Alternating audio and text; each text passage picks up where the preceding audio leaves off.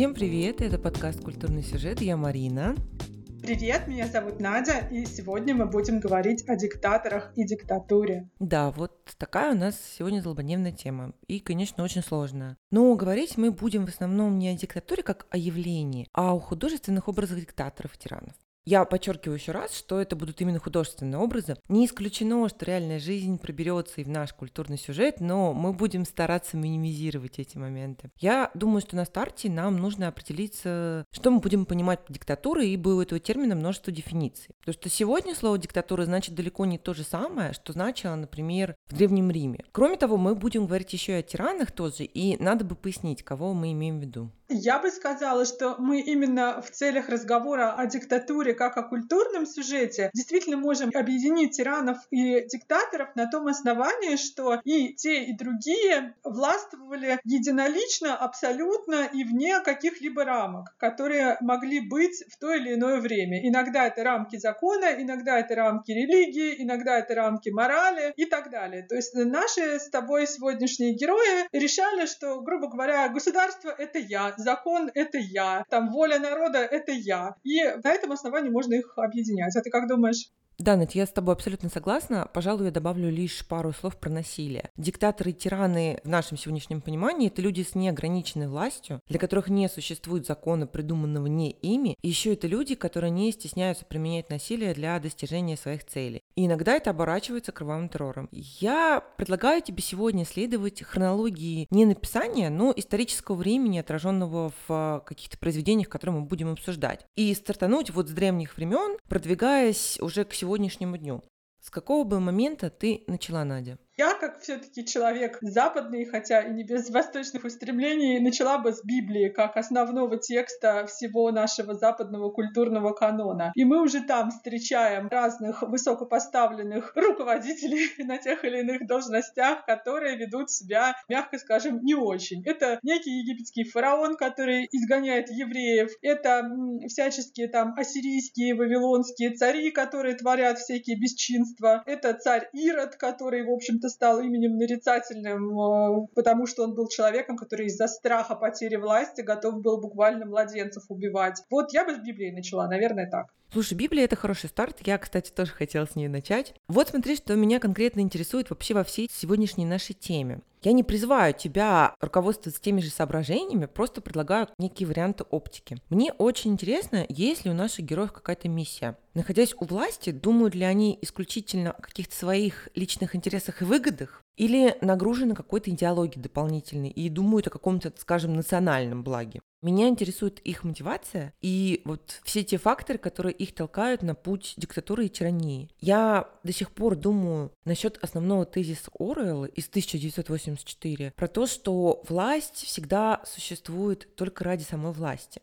Я не уверена, что я согласна с ним, потому что, осмысливая разные ситуации жизненные и какие-то культурные сюжеты, я вижу и другие варианты. Но вот мне интересно было бы поразмышлять, как в основном это видят авторы. И вот если мы покопаемся в библейских историях, какая мотивация у наших тамошних тиранов? Мне кажется, что здесь мы видим уже зачатки самого разного отношения к этому делу. То есть если египетские фараоны, они чаще всего такие вот, ну, они вот просто зло, потому что они зло, потому что они притесняли евреев. Но тем не менее, даже у них были некоторые представления о благе народа. То есть, например, тот самый фараон, рядом с которым жил Иосиф, он видел во сне, и Иосиф э, этот сон э, растолковал, что вот на Египет начнутся разные напасти. И фараон, как э, человек, облеченный полнотой власти, власти хотела от этих напастей народ уберечь. И, возможно, даже и исход евреев, он был отчасти связан с какими-то неверными представлениями фараона о благе Египта.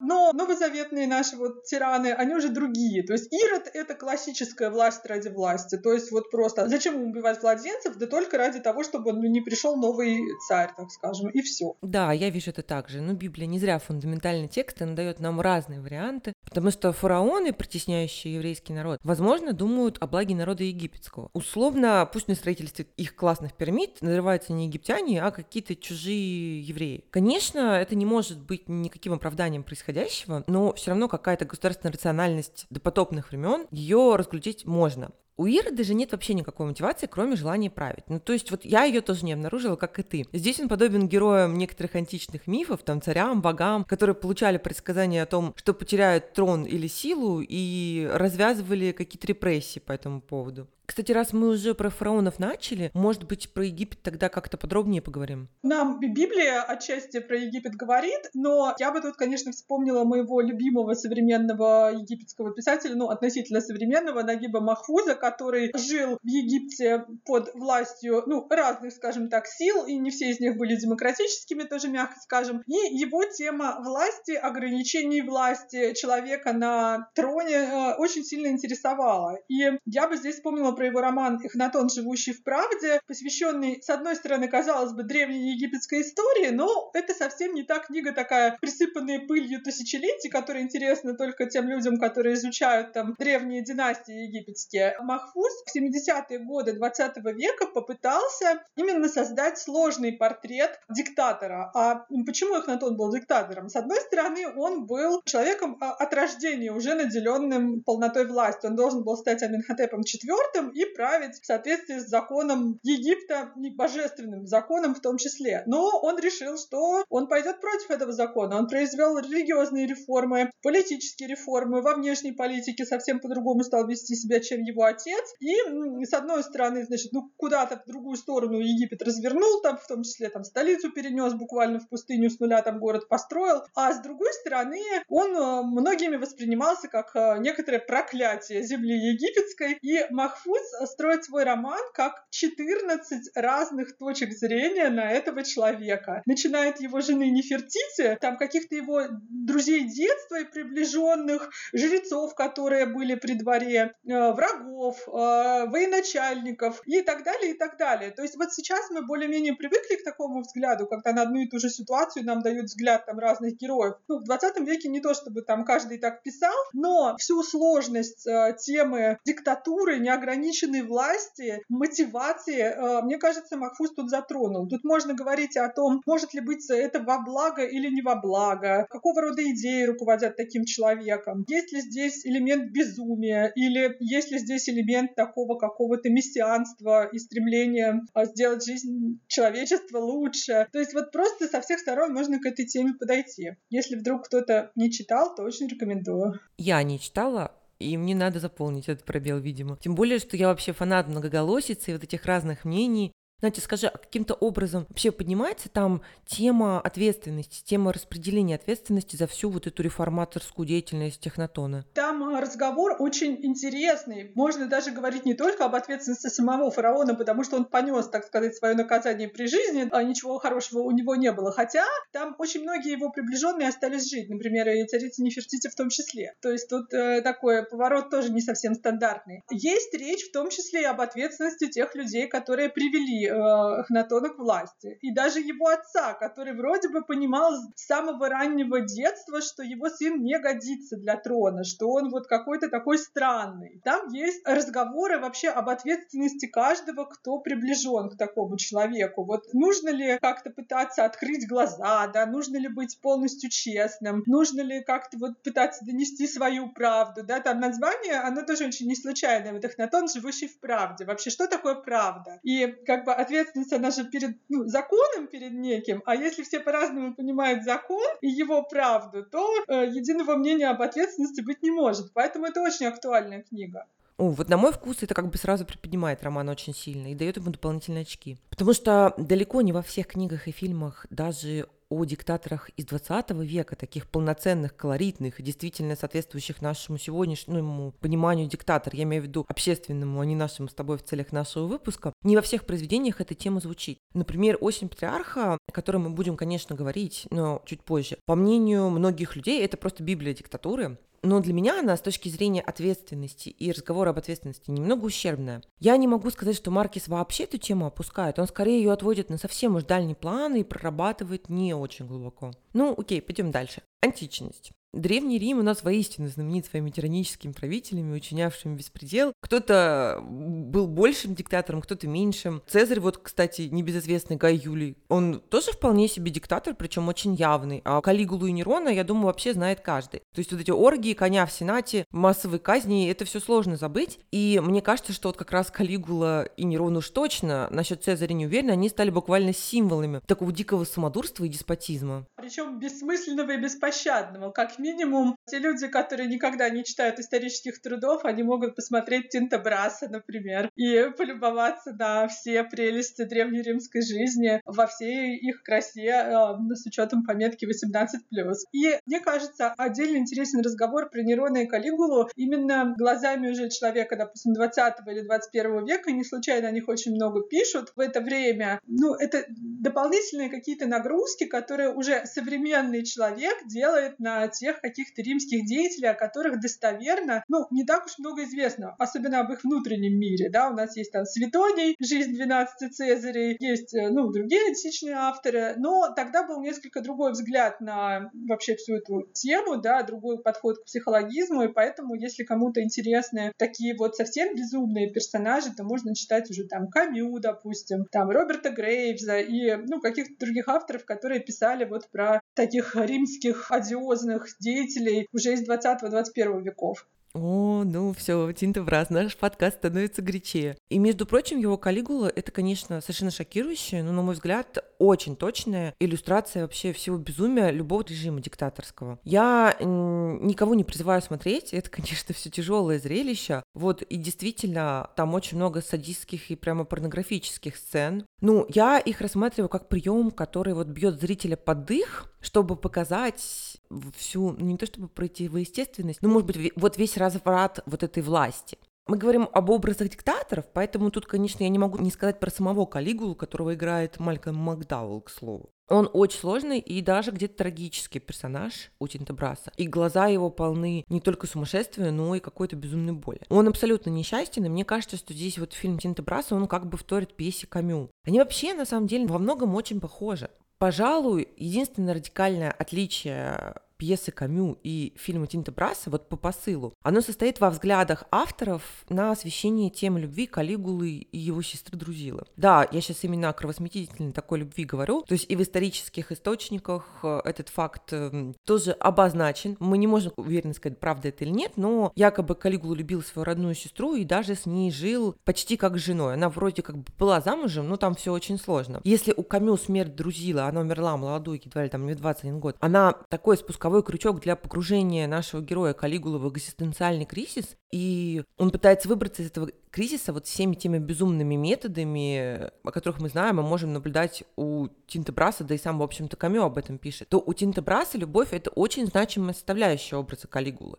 который его подталкивает как раз к переходу всех мыслимых и немыслимых граней. То есть вот отсутствие этой любви после смерти его любимой — это очень важный фактор. Здесь вопрос э, фокуса, да, Тинтебрас, он же вообще про, ну, скажем мягко, про любовь. Поэтому у него вот фокусом зрения на человека становится любовь. У того же Роберта Грейвза, например, э, есть романы «Я Клавдий» и «Божественный Клавдий», и там все это дело начинается не самого Клавдия, а буквально с Октавиана Августа и кончается как раз вот уже Нероном. Там тоже он говорит о том, что у Калигулы было, в общем-то, несчастное детство, потому что он, хотя и родился таким смелым, сообразительным, веселым взрослым ребенком, очень активным. Отец его брал в воинские походы, его там очень любили солдаты, значит, мальчик был такой вот многообещающий, а потом, типа, его отца отравили. С его матерью тоже случилось плохое. В семье вот этой вот Октавиана и всех приближенных творились разные злодейства. Там и отравления, и интриги, и какие-то все время вот злобные козни, и что личность Калигула начала формироваться вот так, такая, как очень изломанная личность. То есть там как бы вот взгляд не через э, какую-то эротически любовную такую вот тему, а вообще там тему того, что в такой семье не мог вырасти нормальный ребенок. Хотя Грейс э, отчасти стоит на таких очень наивных позициях, что просто семья устроена так, что вот рождаются яблоки и кислица. Яблоки это значит хорошие какие-то вот значит, члены семьи, а кислица это всякие значит извращенцы, что это может быть в одной семье. Вот э, тоже, тоже вполне себе взгляд. В общем, в семье не без рода, согласно русской пословице да? Как бы там ни было, а обсуждая Камю или Грейса, мы приходим к тому, что вот всех этих одиозных кровавых императоров изображают людьми, если не сумасшедшими, то очень травмированными. Никакой идеологии или какой-то большой государственной идеи за их поступками не стоит. Ну, или она отведена очень далеко на задний план. В первую очередь там играет роль какая-то личная недовлетворенность, травма, желание любви, страх, но никак не идея о переустройстве общества, процветании там государства, пусть и в той форме, в которой ее видит наш диктатор. Конечно, если вспоминать Камю, у Калигулы есть некая идея. Его обуяло, если можно так сказать, такое безумие философское. Он такой проводит страшный эксперимент по достижению, в том числе и абсолютной свободы, и даже в чем-то видит себя мессией, таким наставником, который несет миру истину. Тем не менее, это никак не связано, наверное, с благом государства. То есть это правитель, который именно что мессия в каком-то таком духовном плане если можно так сказать. Безусловно, Камю же автор, который был уже позже Ницше, позже Киркегора там и других, кто говорил о сверхлюдях, об абсолютной свободе там и так далее, поэтому его Камю, он вот такой, который вот пытается, значит, э, вот эти вопросы решить, до какой степени доходит свобода вообще, что можно с ней сделать и чего нельзя. Не то чтобы приносит ли она счастье, а вообще, в принципе, как можно быть человеком и быть человеком у власти при э, условии наличия вот такой неограниченной свободы. Ну и, конечно, ни к чему хорошему мы тут не приходим вместе с Калигулой. Да, как раз одна из идей Камю, она состоит в невозможности обретения абсолютной свободы за счет свободы других. Ну и заканчивая разговор Камю, я хотела бы отметить, что умирая, Калигула кричит Калигула в историю, в историю. И вот это такой актуальный момент, мне кажется, который сразу добавляет пьесе Камю оттенков, потому что буквально до этого финала мы не очень замечаем за ним желание остаться в веках. А еще мне очень запомнился разговор патрициев-сенаторов в начале пьесы, когда один из них напоминает другим, что надо бы им вообще-то победать ради благополучия империи. Я сейчас прям процитирую. Римская империя — это мы. Это тоже такая знакомая риторика. То есть прямо максимально актуальная пьеса. Я всем рекомендую почитать ее. Вот сейчас мы, Надя, с тобой подбираемся к одному из самых опасных моментов. Я немного приоткрою нашим слушателям внутреннюю кухню, завеса тайны над тем, как делается этот подкаст. Вообще, вот именно с идеей поговорить о диктаторах и тиранах подкаст начинался. Это был первый выпуск, который мы пытались записать. И с первой попытки у нас вообще ничего не получилось. Более того, у нас ничего не получилось и со второй попытки. Каждый раз случалась какая-то мини-катастрофа технического или какого-то другого характера. Например, у кого-то была выключена запись или вроде того. Причем с другими эпизодами такого не происходит. Мы записываем их с первого раза, и все у нас нормально. И вот у нас появилась такая внутренняя шутка, что все проблемы с эпизодом про диктаторов от того, что мы с Надей говорим про Макбета. Потому что в театральной среде распространено суеверие, что над Макбетом висит некое проклятие.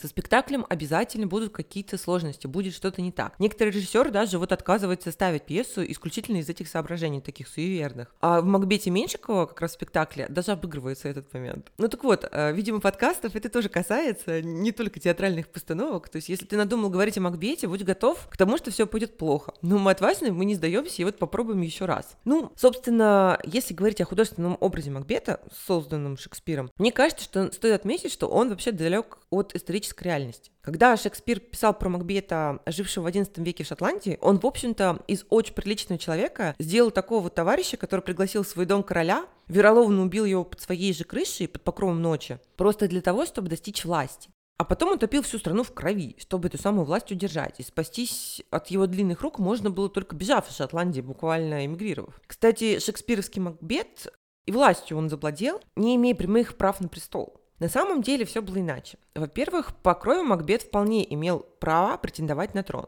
И правил он то ли 15, то ли 17 лет и был очень мудрым правителем, которого шотландцы любили. Когда Макбета пришли свергать, ну, в конце его правления, они его защищали буквально грудью. И вот еще есть такой факт интересный, сейчас я думаю, что все феминистки будут аплодировать. Макбет что сделал во время своего правления? В 11 подчеркиваю, веке. Он дал женщинам право наследовать имущество наравне с мужчинами. То есть Макбета феминиста Шекспир сделал символом властолюбия и тщеславия совершивший вообще все тяжкие грехи. И поговаривают, что делал он это из желания угодить новой правящей династии. То есть он был таким ангажированным. Но простите вообще за это отступление, историческую действительность. Это такой мой крик души, потому что я очень переживаю, что люди исторического Макбета равняют шекспировским. Мы, конечно, будем говорить про шекспировского. Итак, в Макбете у нас все очень интересно, потому что тема мотивации нашего тирана, она непосредственно связана с темой ответственности за его преступление. И в зависимости от режиссера, который берется ставить или экранизировать пьесу, ну и от взгляда читателя, естественно, да, все очень сильно меняется меняется. Один из главных спорных моментов в истории Макбета – это разделение ответственности между ним и его леди. Сам текст допускает несколько трактовок. С одной стороны, в нем есть доказательства того, что Макбет после встречи с ведьмами действительно выжелал власти, и ему нужен был лишь небольшой пинок, чтобы прийти туда, куда он пришел.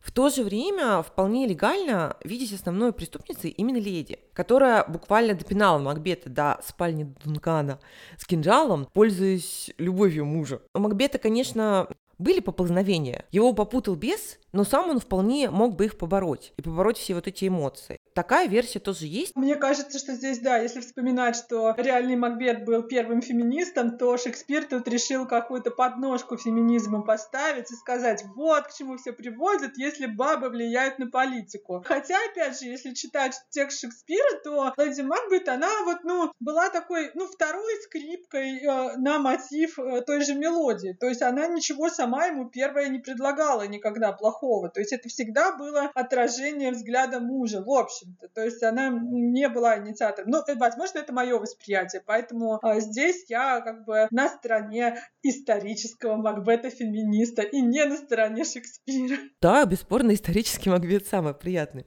Так вот, вернемся к Леди. Если посмотреть на какие-то картины или иллюстрации к пьесе, например, известные иллюстрации того же Роберта Блейка, мы увидим, что Леди Макбет у нас изображена такой демонической женщиной с дьявольским блеском в глазах. А несчастный Макбет, он чуть ли не закрывается от предстоящему преступления руками. Режиссеры тоже часто именно эту оптику выбирают. Так что, как бы мы с тобой не хотели видеть э, историю Макбета и его леди, она другими людьми представляется иначе. Вторая тема из Макбета, которая тоже про ответственность, как я считаю, это вопрос свободы воли. Потому что и тут есть разные трактовки. Было ли пророчество, видим, вообще э, самосбывающимся? Макбет поддался искушению или исполнил просто волю высших сил, покорился судьбе? Все-таки это 11 век, да? Может, он фаталист, или даже есть у него какой-то некий гамлетовский мотив. Вот разные-разные есть интерпретации. Но для меня, я думаю, что для большинства современных людей, наверное, мы видим в Макбете свободу воли, а вот это вот покорение судьбе — это очень слабая и наивная такая версия. Ну, то есть первый вопрос про мотивацию. Была ли мотивация честолюбие, любовь к жене, слабость там и все прочие варианты я могу считать дискуссионным. Со вторым вопросом, конечно, в моем мозгу все намного более однозначно. Я тоже так думаю, что тем более, что мы уже э, понимаем, что Шекспир стоял, условно говоря, на платформе античной трагедии, да, и ну, мы не знаем, до какой степени он был с чем знаком, но тем не менее мы знаем уже античных персонажей, которые активно протестовали против своей судьбы. Например, Эдип, который как будто бы сделал все, чтобы не совершить те преступления, о которых было э, предопределено, да, но все равно он их совершил, потому что по-другому никак. А Макбет, он, в общем-то, не то чтобы сопротивлялся. Ему сказали, ну вот озвучили его внутреннее желание это такой, можно сказать, прото-сеанс психоанализа с ведьмами, да, когда ты приходишь на сессию и понимаешь, от чего же ты хочешь на самом деле. Он хотел власти, и он ее брал как мог. Слушай, а ты заметила, что мы говорим правильно Макбет, но про леди мы говорим Макбет. Есть такое, потому что леди Макбет Мценского уезда, есть э, известный перевод сонета Батлера «Вам, э, леди, вам, великой в преступлении», и там она тоже Макбет, ну, по-русски ну, падает. Наверное, если мы когда-нибудь решимся сделать выпуск о сильных женщинах, то мы еще об этом поговорим. Кстати, с Дунканом, Дунканом тоже возникают сложности. По-русски вроде бы как ударение должно падать на второй слог, но по-английски однозначно звучит Данкан, то есть ударение на первый слог. И заканчивая говорить о Макбете, наверное, знаешь, я что хочу отметить? Что, может, Шекспир и перечеркнул какую-то реальную профеминисткость исторического Макбета, но в тексте он сам повел себя как протофеминист, потому что его леди, конечно, как бы то ни был, не самый приятный персонаж, но она женщина-актор.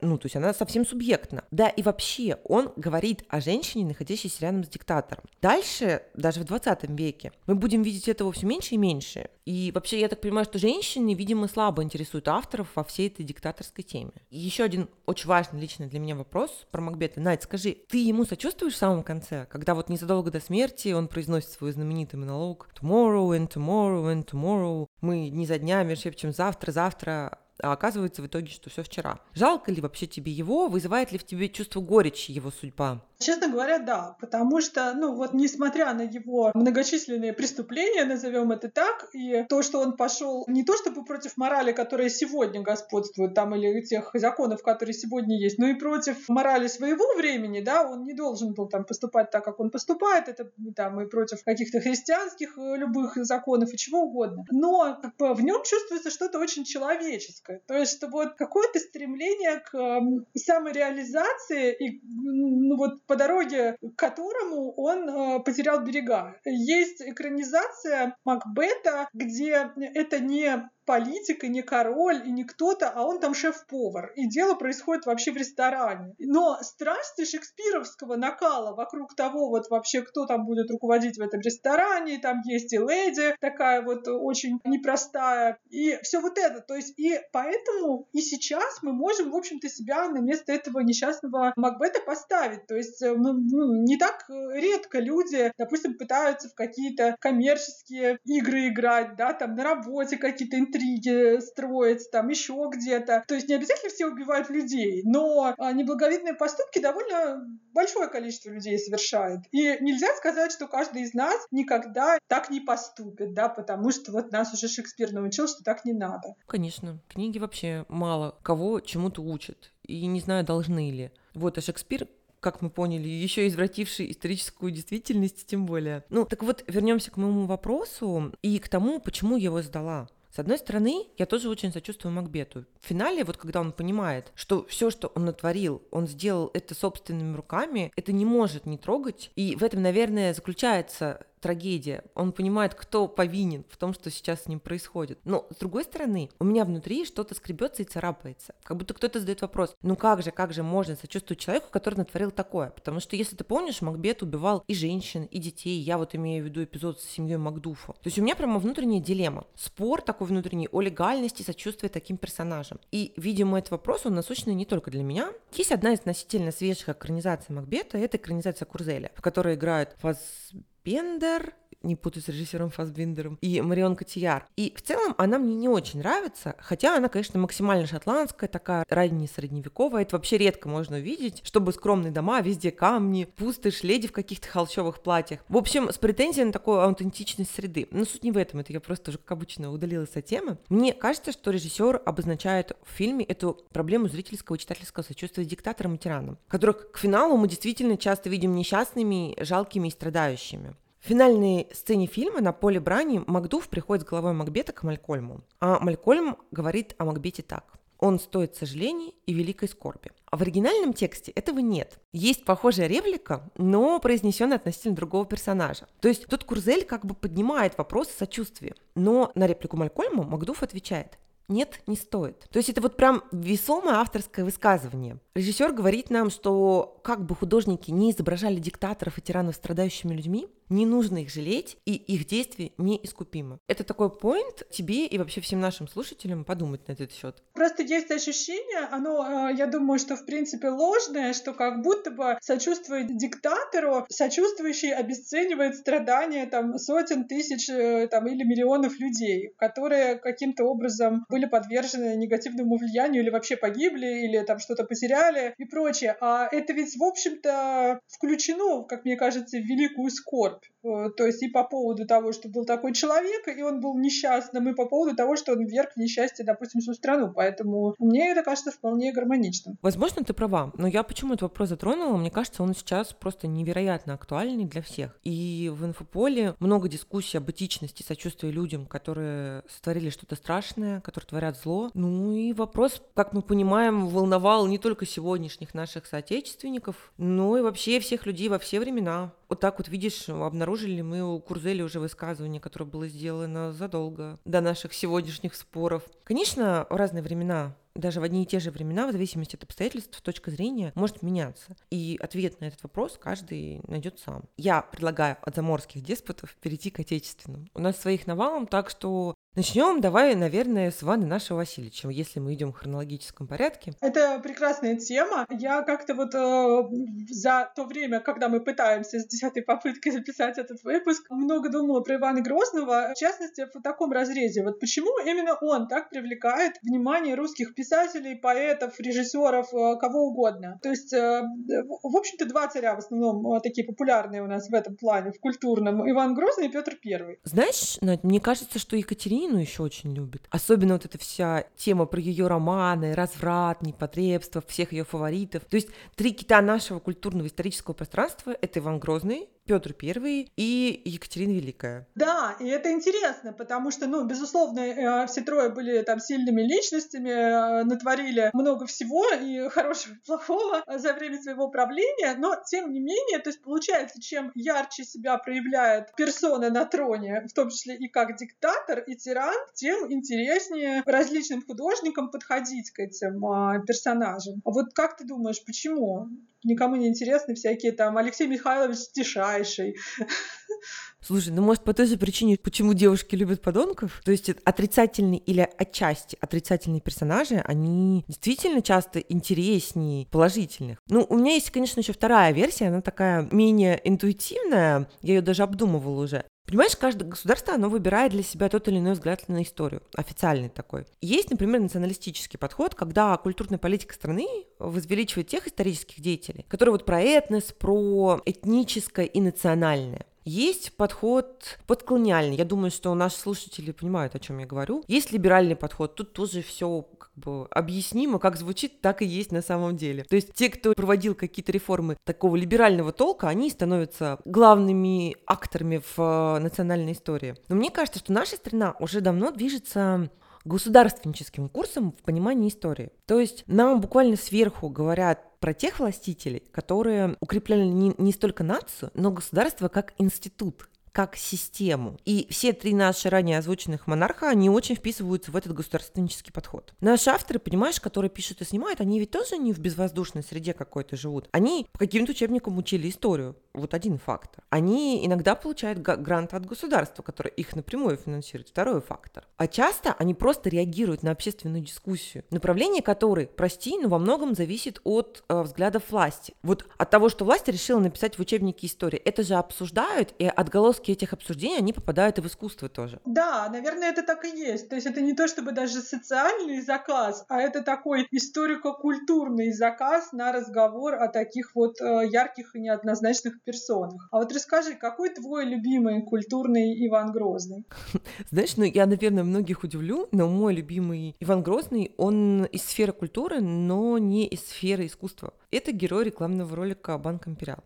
Я сейчас поясню почему. Конечно, мы стараемся фиксироваться на художественных образах, но тем не менее, когда речь идет о человеке из учебника истории, уже очень сложно абстрагироваться от своего личного устоявшегося представления об этой персоне. И вот мое представление, оно полностью совпадает с представлением Тимура Бекмамбетова и других создателей этого ролика. Хотя, ты знаешь, я сейчас немножко подвисла, потому что я думаю, а уж не этой ли рекламой сформировано мое представление, но мне нужно время, чтобы это обдумать, да, пока я все-таки вернусь именно к самому ролику. А, в рекламе Банк Империал Грозный, он как бы вроде персонаж достаточно однозначный, в том плане, что он явный самодур и жестокий тиран. С другой же стороны, нам показывают, что это тиран рефлексирующий и с таким прогосударственническим подходом, с такой мотивацией э, прогосударственнической. К тому же он очень верующий. И вот все вот это нам умудряется показать буквально за минуту. Мне кажется, это талантливо. И я напомню нашим слушателям сюжет ролика, если кто-то не помнит. Иван Грозный выходит к народу и говорит, что тьма сгустилась над нашей державой, в ней что-то прогнило, бояре расхитили казну, воевода дают территории немцам, литовцам, в общем, полнейший бардак, поэтому я тут решила, что я буду править самодержавно и единолично.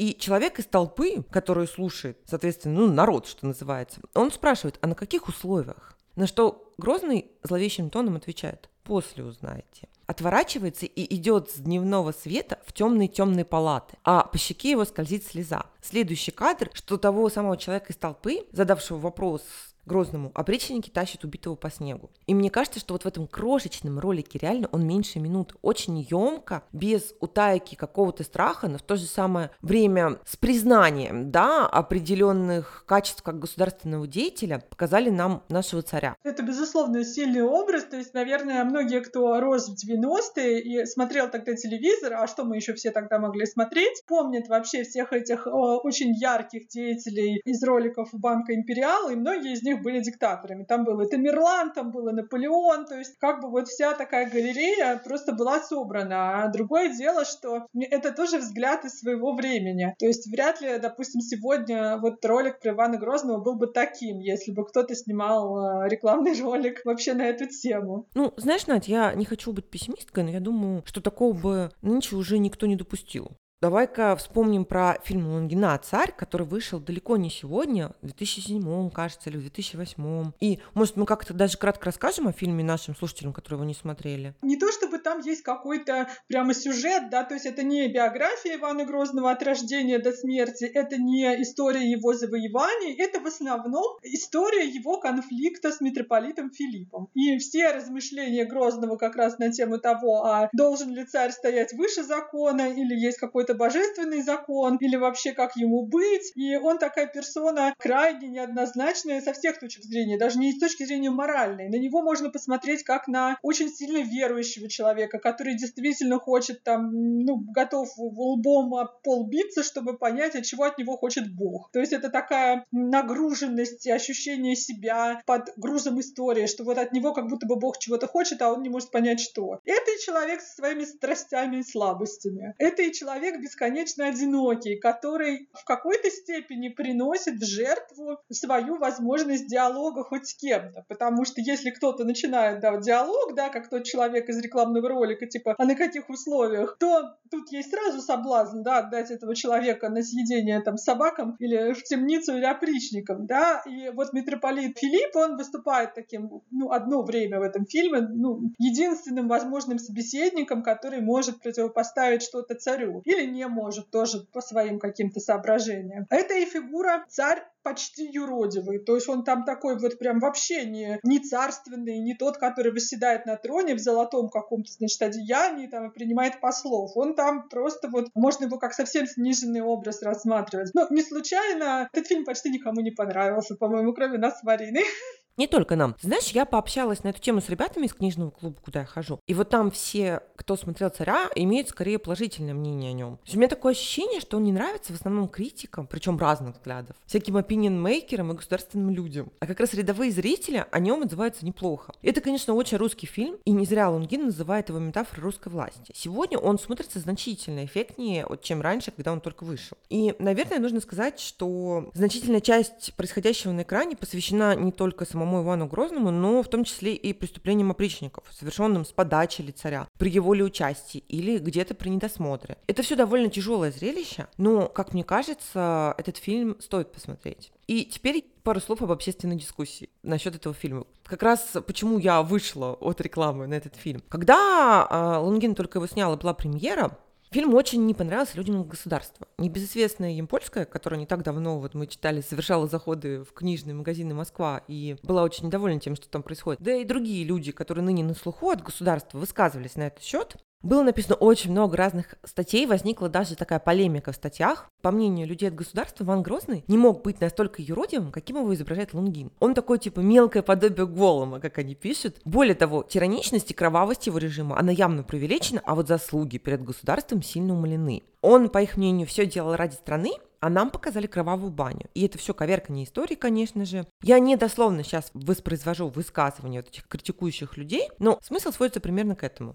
В то же время другая сторона, либеральная, она тоже была недовольна этим фильмом. Она была недовольна митрополитом. В том смысле, что они плюс-минус соглашались с образом Ивана Грозного, но их удручало, что единственной оппозицией вот этому царю был именно митрополит. То есть православие их возмущало. Откуда такая скрепность, говорили Лунгину? Ну, конкретно мне кажется, что это не очень справедливо, потому что этот фильм, конечно, метафора, об этом и Лунгин говорит. И вот церковь это способ показать некую светлую гуманистическую сторону, потому что что еще было противопоставить Грозному в тот период непонятно, да? То есть я, я бы не стала привязываться к церковному элементу, К вопросу метафоры, кинокритики, почему остались недовольны фильмом Лунгина, они говорят, что метафора это слишком лобовая. Кому такая интересная, надо быть тоньше, и вот это вот все. То есть, как мы понимаем, уже в 2007 году закрутился такой серьезный диалог о том, как в культуре можно представлять российских исторических деятелей и как вообще можно говорить об истории. Сейчас условия другие, так что я уверена, что все еще жестче, и реклама в стиле «после узнаете» уже невозможно. Как, наверное, и новый царь. Не знаю. Ты знаешь, я сейчас вот подумала, когда ты рассказывала про общественные дискуссии вокруг фильма Лунгина, насколько же наша российская история циклична, потому что еще э, есть известные фильмы про Ивана Грозного, это фильмы Сергея Эйзенштейна, которые были сняты в 20 веке, то есть много лет назад по сравнению с Лунгиным, но и вокруг них не было общественной дискуссии, потому что она не была возможна по тем временам, но тем не менее третий фильм из задуманных Эйзенштейном не вышел, власть сказала свое четкое нет продолжение этой истории. Хотя Эйзенштейн не менее сложно подошел к фигуре Грозного. Его же идея была в чем? Показать, как из, э, в общем-то, хорошего человека, способного, умного, такого вот устремленного к добру, через разное, разное и разное, человек приходит от ангела к черту или от света к тьме. И то есть, если первая часть фильма Сталину понравилась, и она вышла ну, в прокат, там, куда-то зритель, до зрителя дошла, то вторая часть Сталину не понравилась вообще. Ну, что называется, слава богу, что Эйзенштейн остался жив, хотя прожил он недолго после этого и уже ничего не снимал. И это тоже как бы вот о многом говорит, что проходит там 50 лет, а у нас снова ничего не меняется в стране. То есть мы снова говорим о том, а можно ли изображать царя невеликим, не только на белом коне впереди армии там или о чем-нибудь таком. Ну да, да, можно ли говорить о чем-то, кроме достижений царя, его вклада в становление государства? Ну что я могу сказать, это печально. И вот мне интересно, как бы отреагировал Сталин на фильм Гайдая об Иване Васильевиче, меняющем профессию. А, кстати, Сталин и отреагировал. Я для себя, когда тоже вот стала собирать материал, я поняла, что ну, фильм-то 70-х годов Гайдая, а пьеса-то написана в 30-е. То есть и ее начали репетировать, э, в общем-то, собирались ставить в театр пьеса Булгакова, которая называется просто «Иван Васильевич». Э, она замечательная. Если кто-то не читал, то очень рекомендуем э, литературную первооснову. Но уже в процессе репетиции постановку запретили. Хотя, казалось бы, там Грозный достаточно милый, а не Грозный, он такой справедливый, он, значит, в современных делах принимает только правильные решения, всех рассудил, всем там сказал что-нибудь э, хорошее на основании своей древнерусской морали. Но, тем не менее, все равно недопустимо было смеяться над царем. Ну, да, в сравнении с остальными героями пьесы Грозный очень даже неплохо смотрится. Несмотря на то, что он, во-первых, комический персонаж, да еще и, как ты правильно сказала, со средневековой моралью, не близкий уже ни зрителям Гайдая, ни читателям Булгакова, ни тем более нам, тем не менее, он правда на фоне людей этих выигрывает. Он как-то, ну, вроде как человек, в то же время как остальные все такие мелкие буржуазные обыватели. Хо... Вспомним хотя бы Шпака с его этими куртками или Зинаиду, которая уходит к Якину, но говорит Шурику, ты из квартиры меня не выписывай, мало ли что, вдруг там у меня не срастется. То есть герои, они вот прям мелкие такие, а в оригинале там еще действие же происходит в коммуналке, то есть это такая история из жизни уплотненных, как любил Булгаков. Кстати, фильм-то поставлен очень близко к тексту, но многие важные и, скажем так, политические моменты оттуда все же изъяты.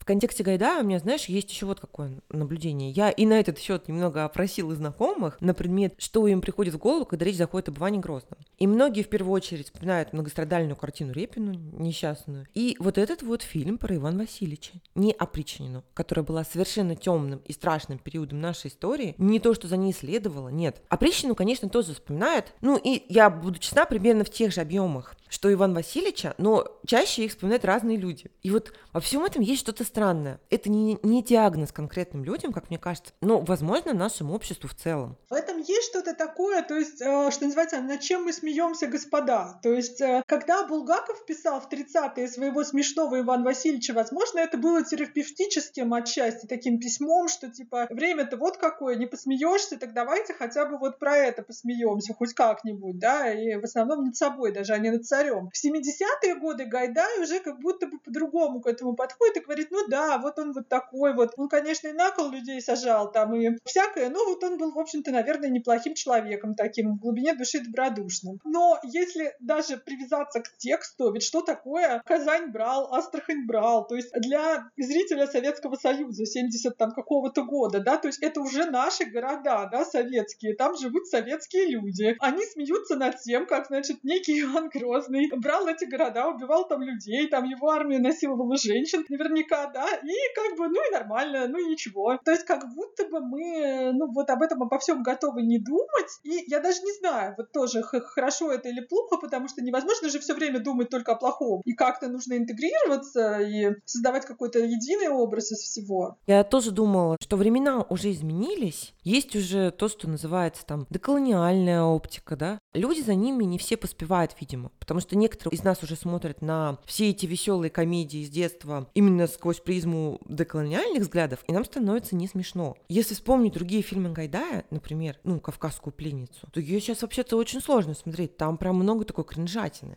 Возможно, дело в том, что еще ну, во времена Гайдая вот помещение событий либо в исторический контекст, либо в какую-то вымышленную Кавказскую республику, либо еще куда-то было единственным способом о чем-то говорить. Ведь нельзя говорить, допустим, что в Москве есть коррупция, есть там что-то плохое, а вот в Кавказской республике там может быть какой-то чиновник, который хочет, значит, там украсть невесту и так далее. Там. И основной посыл был в эту сторону. А сейчас, да, когда там, допустим, допустим, какой-нибудь человек 2005 года рождения смотрит этот фильм и скажет, боже мой, да разве так можно смотреть на кавказцев, как будто бы они какие-то дикари, у них там вот вообще все вот это. Единственный порядочный человек — это русский белый Шурик. Ну, вообще как-то неприлично. Да, мы, конечно, Надя, с тобой такую серьезную тему затронули, и тут надо думать, несмотря на то, что мы не в первый раз эпизод записываем, мы в первый раз настолько серьезно углубились, тут надо думать, не хочется скорича вот что-то говорить. С одной стороны, мне вообще не близка вся эта радикальная ревизионистская политика, обличительная. Культурные произведения, они детище своего времени, их люди отказываются воспринимать, что в тот момент были другие условия жизни, люди мыслили иначе, позволено им было другое, до каких-то вещей и человечество в целом еще не додумалось. Что же говорить про конкретных авторов. А с другой стороны, мне руки чешутся понаставить дисклеймеров перед этими фильмами. Я вот прям на части развиваюсь, то есть хочется прям указывать, что он был снят в таком-то году. Да, вместо того, чтобы писать, что в фильме содержится сцены курения табака и распития спиртных напитков, я бы лучше пускала бегущую строку, что помните, этот фильм снят в эпоху застоя в СССР в 70 каком-то там году. Пожалуйста, не подходите к нему с мерками новой этики или новейшей этики, или супер новейшей, какая она там сейчас актуальная. Но еще в этом мне сразу пришло в голову на тему какого-то, ну, актуального или неактуального подхода к э,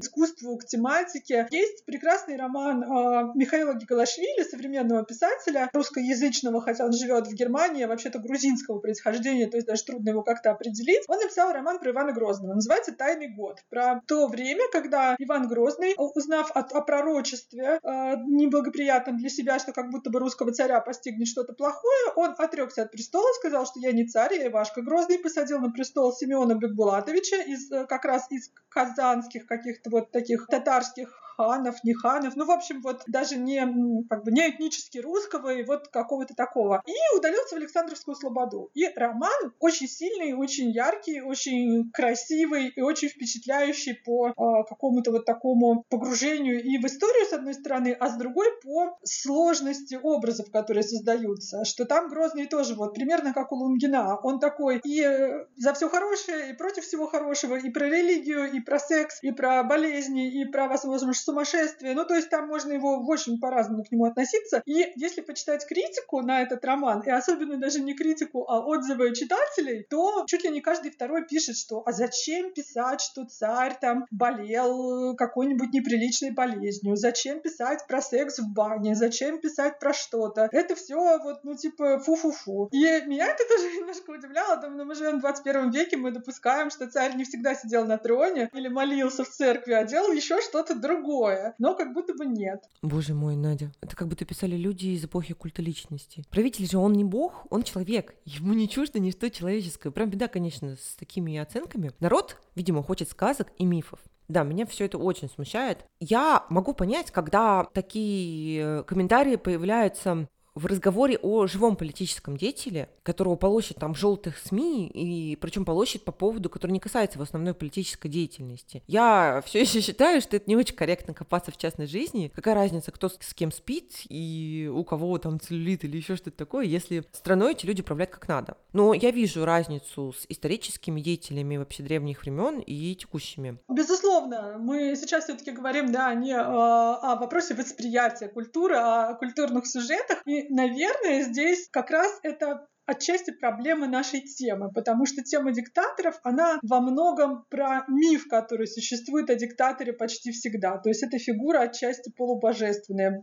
Причем не обязательно это царь, это может быть и диктатор, который там избран на выборах или пришел к власти путем военного переворота или еще каким-нибудь путем. Вот тебе не кажется, что, может быть, поэтому людей так это возмущает, и, ну, что вообще вот наш сюжет, он такой немножко сакральный? Знаешь, мне кажется, ты нащупала важную мысль, и ты даже права. Но мне кажется, что нужно уточнить, что этот миф может иногда создаваться извне и интегрироваться в сознание людей самой же властью. То есть, да, наверное, сакрализация образа диктатора и вообще правителя, она действительно в человеческой природе, это где-то в коллективном бессознательном. Но и извне она тоже может насаждаться. Это то, что называется политтехнологическая работа. И вот я уверена, что русского человека не смутит образ маркесовского патриарха, того самого русского человека, которого смущает грозный там с венерическим, кажется, заболеванием, если я правильно поняла, да? То есть ты думаешь, что, допустим, мы готовы допустить, что вот в Латинской Америке диктаторы бухают, а, спят с э, неприличными женщинами и творят беззаконие, а наши диктаторы, они такого, конечно, себе не позволяют. Они только